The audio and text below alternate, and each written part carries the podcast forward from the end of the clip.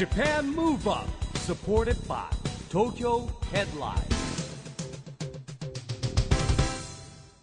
こんばんは日本元気にプロデューサーの市木浩司ですナビゲーターのちぐさです。 Japan Move Up この番組は日本を元気にしようという東京ムーブアッププロジェクトと連携してラジオでも日本を元気にしようというプログラムですはい。また、都市型フリーペーパー東京ヘッドラインとも連動して、いろいろな角度から日本を盛り上げていきます。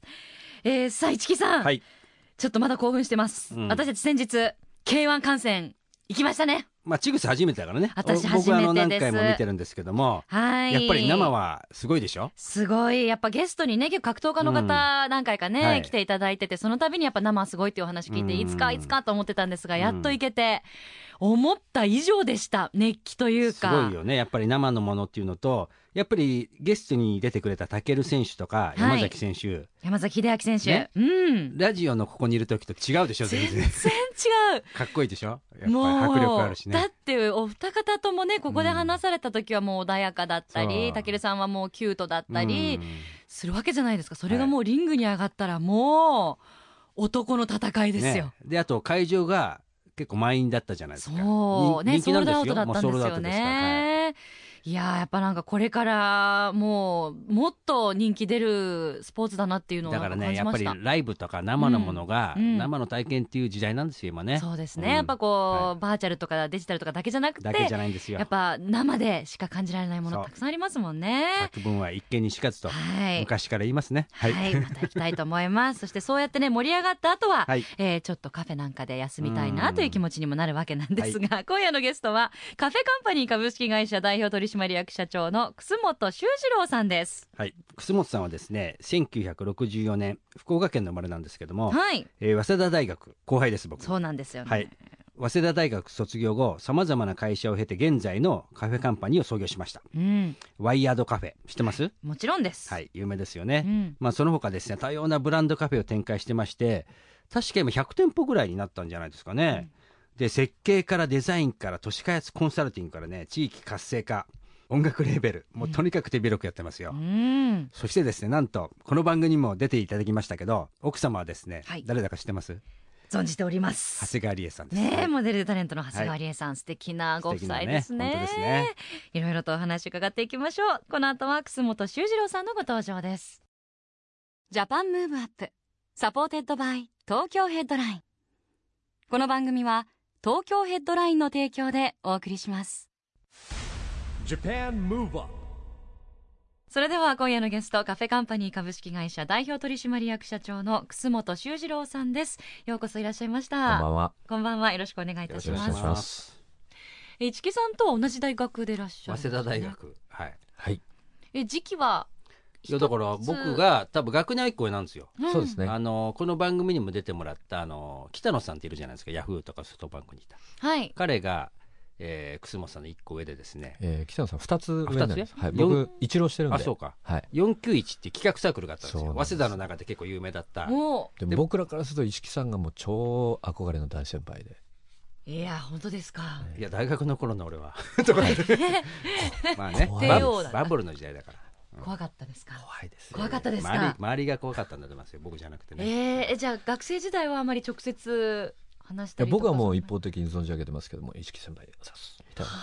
いやいや。えー違う大学の時って例えば今もしよ仮に僕が3年で1年だったらそういうもんじゃないですか。今はもう、まあそうですね。誤差みたいなものでですね、先輩って。こちらのが大社長なんですけど、いえいえいえ大学生ってほらねやっぱり1年違ったら先輩は先す輩ごく上に思いますもんね、そういうことですよ。へー。でも企画サークルっていうのはまた市木さんがされてた、まあ、イベント系のサークルとは全然違ういやまあ微妙似てるって言えば似てるんですけど、こちらはやっぱ企画専門というか僕らは企画もやるしイベントもやるし女の子もいてなんだろう合宿もやるしみたいな。まあちょっとチャ何でもラいんですね。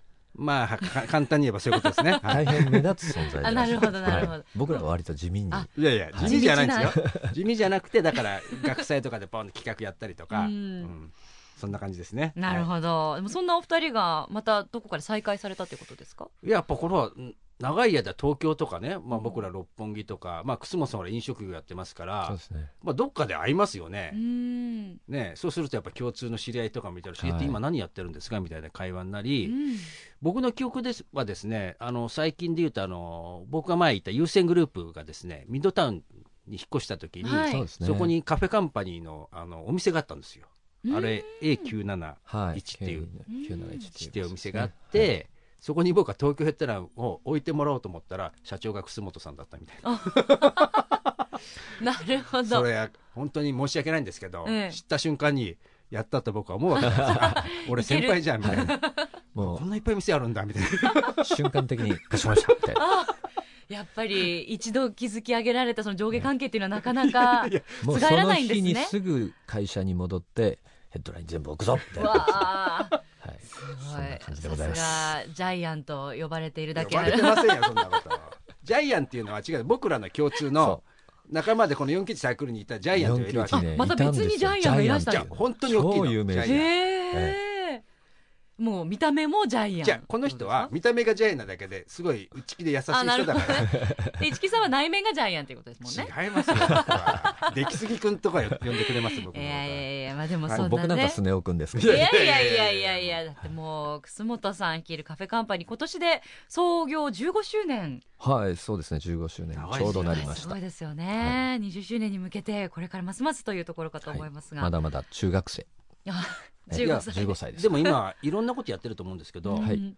どうですか？社長からご説明いただくとカフェカンパニーってそうですね。はい。あのーえー今、えーまあ、一番有名な有名なというかあのメインのブランドはワイヤードカフェというお店をやってまして、えーまあ、一番最初キャットストリートという渋谷と原宿の間の,、あの遊歩道でカフェを始めてでその後に東急東横線の高架下でカフェを始めたりとかしているんですけど、あのあんまりその、え1個ブランドを作って多店舗展開しようっていう発想ではなくって僕自身があの不動産会社に働いてましたので、えーその地域のこうキャラクターとかその地域のあの個性みたいなものをカフェというう場所で、えーいろんな人たちを集めて、えー集まってもらってそこからこう情報発信していこうみたいなことで、えーカフェを始めたんですけど今、あのー100店舗になりまして、えーすごい。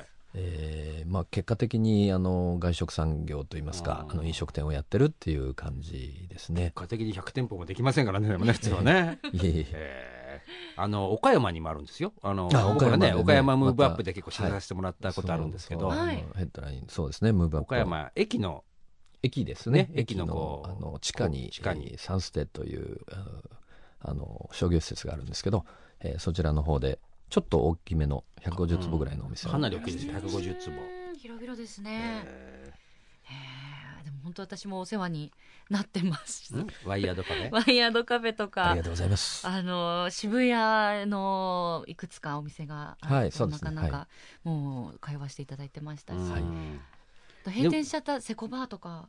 あすごく行ってたんあです。りがとうございます。あのもともとねあの高架下でセコバーをやってて、ねでそれをちょっと移転してあ御嶽こ公園の。間とかねはいそうですそうです。ん。今モジャギャンゲットっていうまたあのイベントスペースになってるんですけど。リニューアルしたんですよね、はい。へあと光栄のお6階でフラワーズコモンっていうこれもでかいですね。あー。150坪ぐらいのカフェ光栄のとか行やってっみようてたりとか、え。海外もありますよね最近、海外はそうですね。香港に4店舗あって、うん。えー香港すごい調子いいんですけどあとあのうちのあの応援してるあの仲間というか関連会社の方で、えーバンコクであのこれはもうやっぱり日本の食って今はね、うん。こう世界にどんどんどんどん打って出るべき時期だと思うので、はい。えーオール日本食のフードコートを、えーバンコクでやってますね。で今年、えー多分ワイヤードが台湾で。はい。多分やることになると台湾はやっぱり親日だからね結構。そうですね。受け入れやすいし、でも本当そうなんですよ。クールジャパンってエンターテインメントだけど食強いですよね日本。そうですね。今は本当に食が一つのハブになって、そこから、うん。えーまあ、衣食住というか、うん。エンターテインメント音楽も含めて、うん。えーそのまあ、ファンを醸造していくっていうのは、えーまあ、広がり方としてはとてもやりやすい環境にはあると思いますね。アジアの中で日本はカフェ文化進んでる方ですか？アジアのカフェ文化の中では日本が、えー当初から牽引をしてると思います。でまあ、いわゆるコーヒーショップとしての、あのーまあ、文化も実はあの日本の喫茶店文化ってもう70年代からあるじゃないですか、はい。だからそこで、えーまあ、得たそのコーヒーの技術と経験っていうのは日本人はもうアメリカよりも高いわけですね、本来。なるほど。で今あのアメリカでサードウェーブっていうあの言い方がちょっと流行ってきていて、えーまあそのシアトル型のスターバックスさんも素晴らしいんですけれども、えーもっとそのドリップコーヒーうん。コーヒーそん本来のあのナチュラルな味を楽しもうということでドリップがちょっと流行ってきてるんですが、あのご存知あります？あのブルーボトルコーヒーとあかー、できましたね、こはい。れね。もうお大騒ぎになってますね。うん。でもそのブルーボトルもドリップで出していらっしゃるんですけど、うん。このドリップコーヒーの技術って日本がもう世界をリードしてると言ってもうん過言ではないから、だから彼らは日本の喫茶店文化をすごいリスペクトしてるわけですね。うん。なのでもともとやっぱりそういった技術と歴史があるので、うん。まあ、日本は引き続きこうリードしてるっていうところはあると思いますね。うん知らなかったです進化してるのに僕なんかやっぱあのほら僕ら大学時代にカフェバーって出てきたじゃないですかありましたね。マイケル・ジャクソンとかがもうあれですビリー・ジーンとかでこうそうそうそう。なんて言うんでしたあれあのダンス後ろにこう来るやつムーンウォークですかムーンウォークムーンウォーク とかねみんなでこんなことやってますから。ムーンウォーク。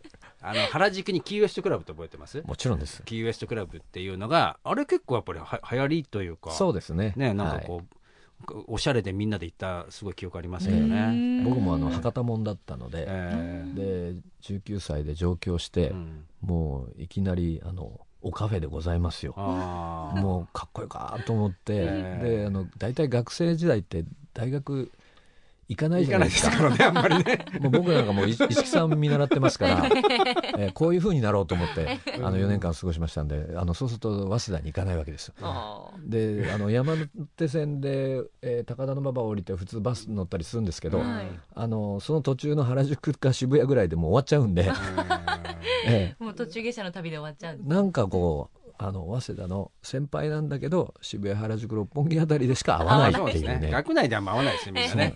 昼前学校行かないからみんな。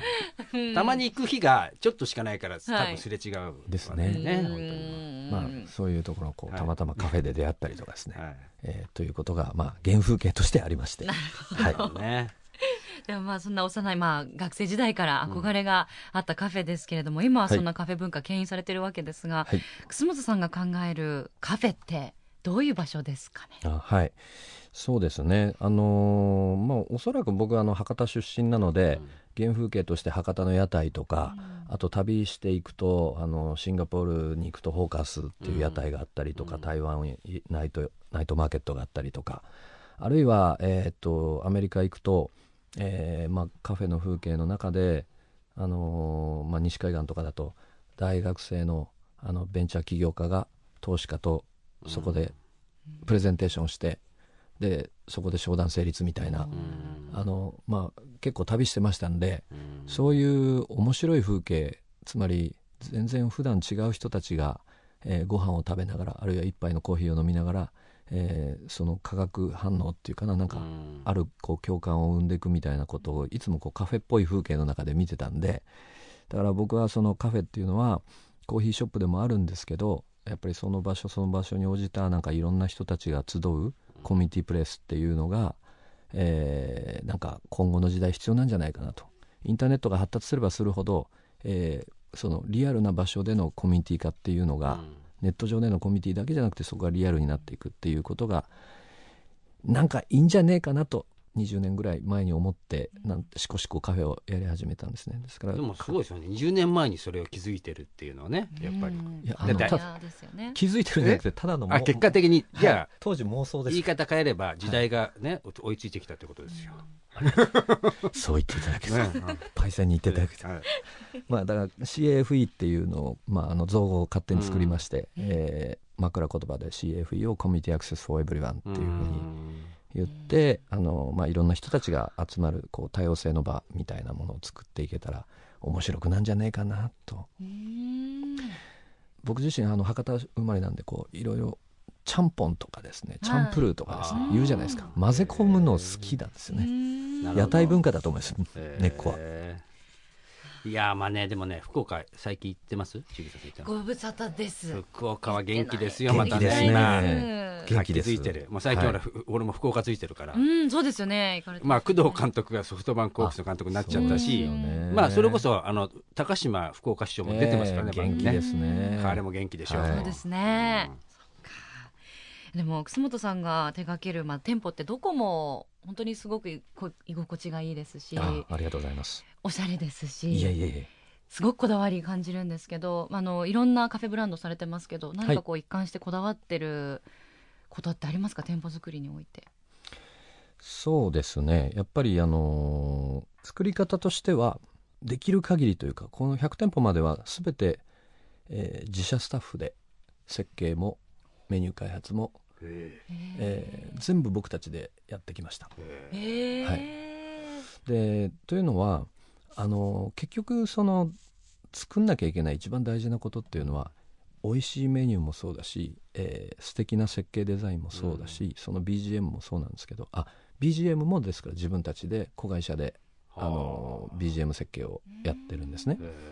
でそれってなんかこう結局作りたいものってアトモスフェアっていうか雰囲気とかうん。空気感とかなのでその空気感を共有しているチームであの作っていくと、うん。やっぱりいいものができるなって思ってるんですよね。うん。それからあの、まあ、僕自身があのバカなんでただの。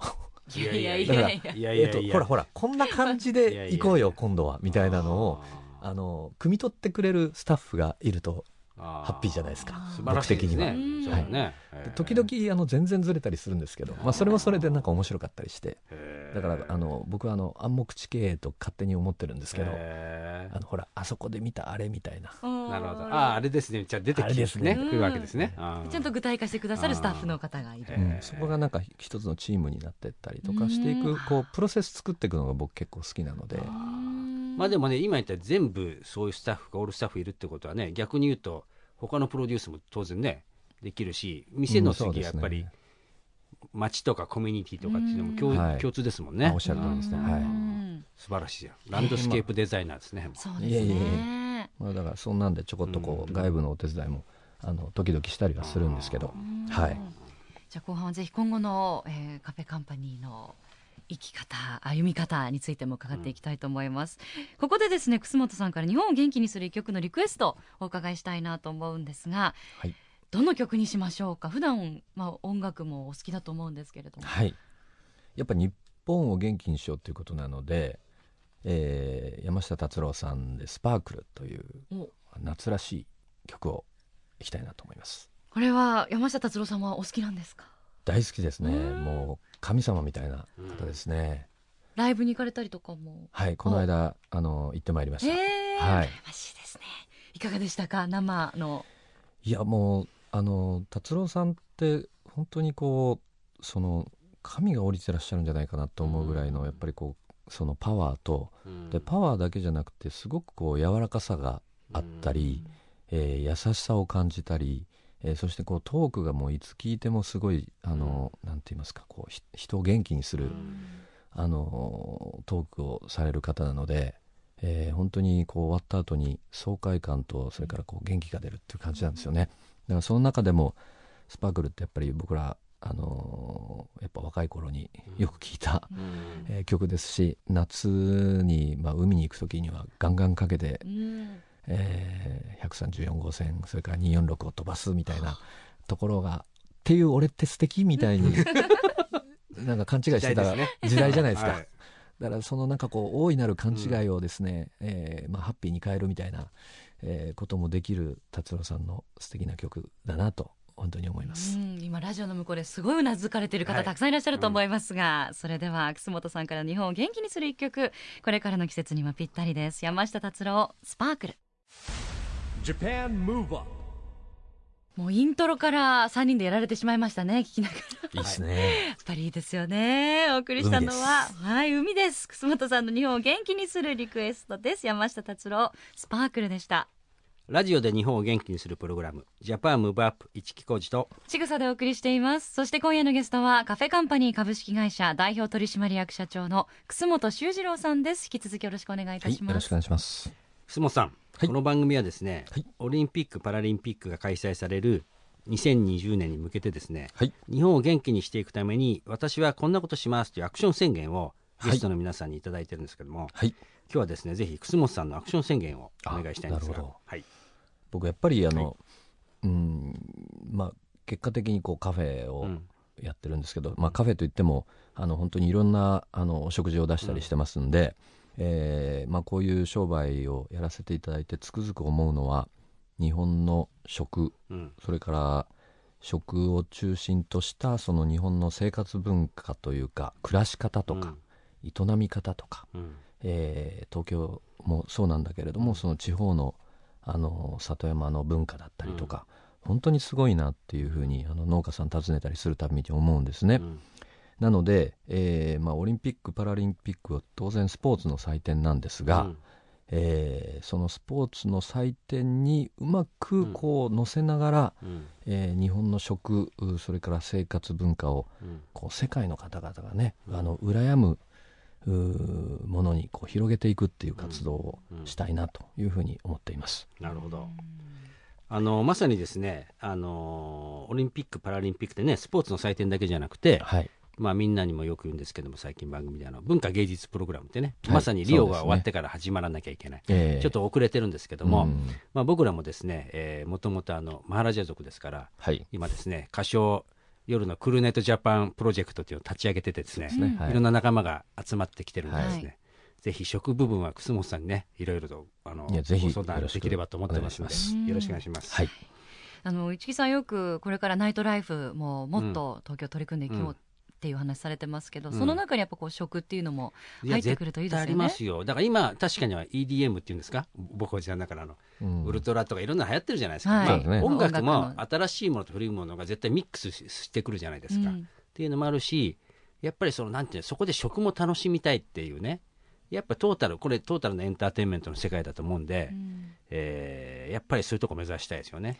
そもそもそういうナイトライフと食って昔は当たり前に一緒になってたものなんですよね、今でなかなかあのクラブとかでお食事が出るっていうことはうん。なかなかない多ですけど分ディスコとかクラブで違うんでしょうねやっぱりあれね。でレそうですね、まあ、エンターテインメントレストランって、まあ、いろんな種類があるんだろうけど、なんかこうちょっとちょっとどっかのタイミングで、うん。まあおそらく80年代ぐらいから、うん。あの全体の日本の意識がこう経済優先というか、うん。あの増増収増益にならなきゃいけないっていう、うん。まあまあなった方がいいんですけど、うん。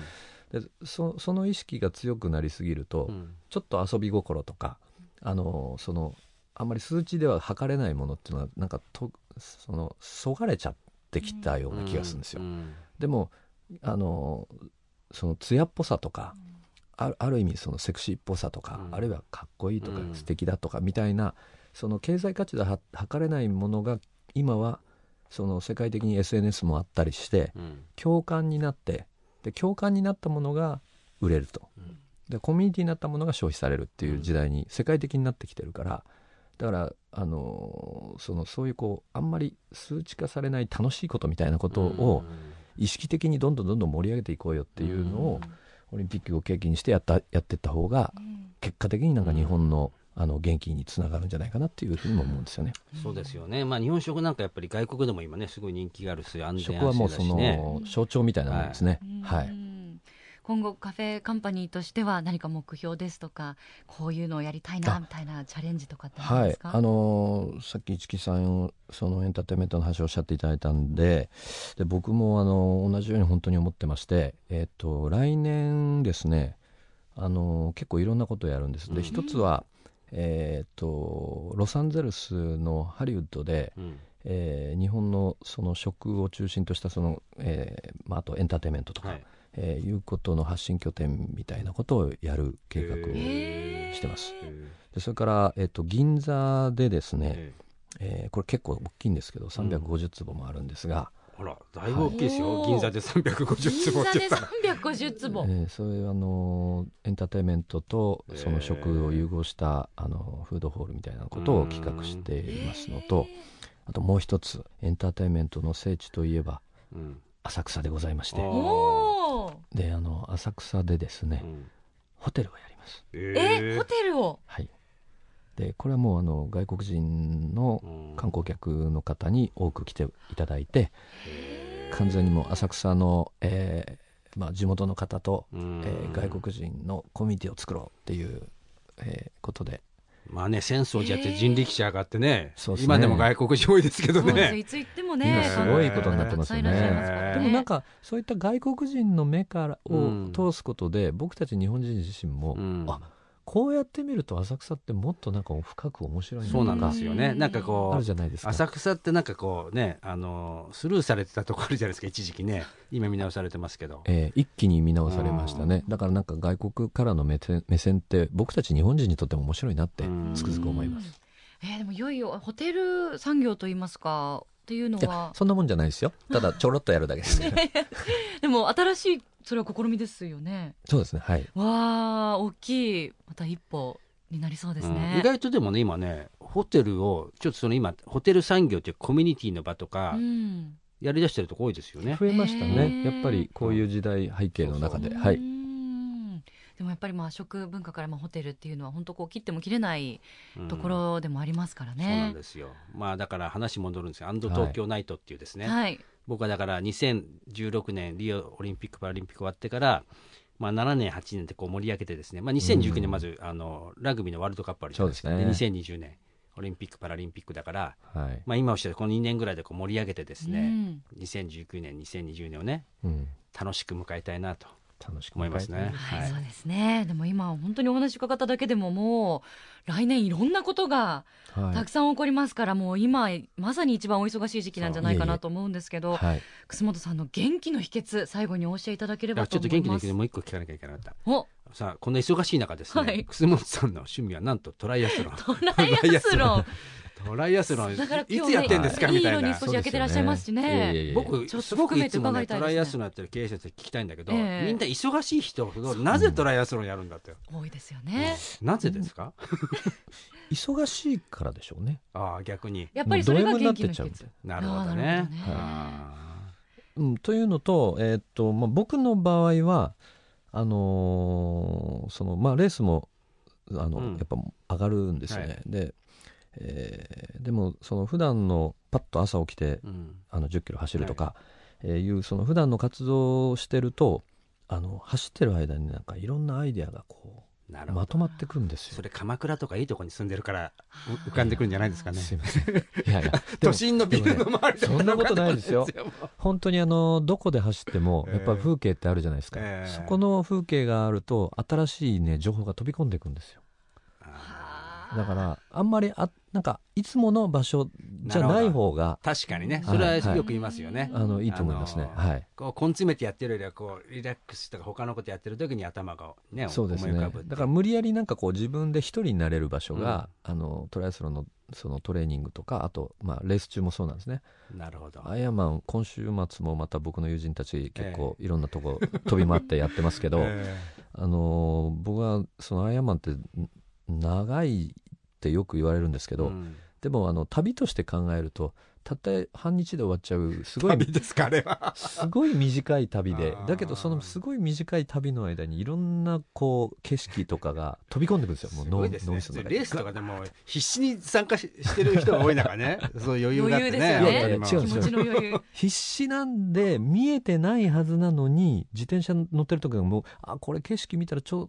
となんか綺麗なはずなのに。なるほど。でも終わった後に実は脳裏にはすっごいこう鮮明に残ってるんですよね。だからそういうのってあの僕的に言うとあのもう全部あの貧乏症だからあの仕事のネネタにしようと思うからなるほどね。ああそこの風景のあれこうこうこういう風にしたら面白いかなとかあのすぐぐネタ化したいっていうね。あのただのあの貧乏症ですね。なるほど、はい。い、やいやいや素晴らしいすべてがつながってるわけなんですね。いやでもパッと普段起きて朝10キロ走るっていうのをさらっと言われたことにまずびっくりしたんですけど本。当ですねやっぱねね素敵な生活を送られてるからこそ素敵なアイデアもはい生まれるということで勉強になりまとんでしたもないです。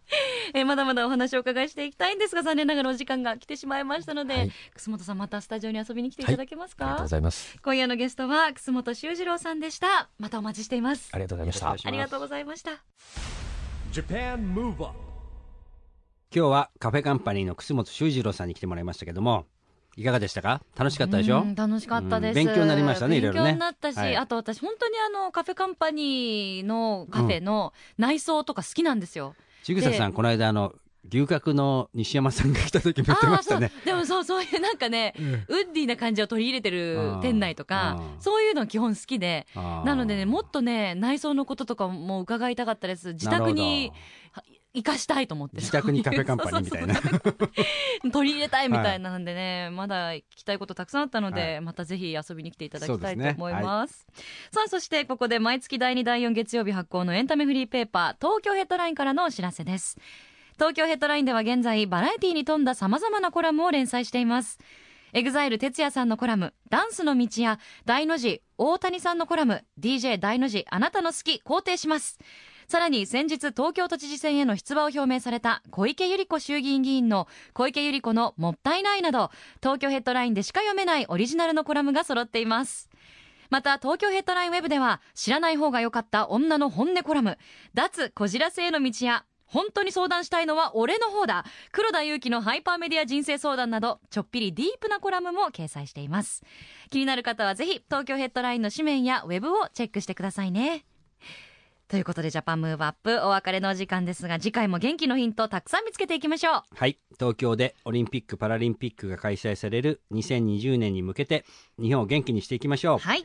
Japan Move Up お相手は市木浩二とちぐさでした。それではまた来週 Japan Move Up supported by Tokyo Headline この番組は東京ヘッドラインの提供でお送りしました。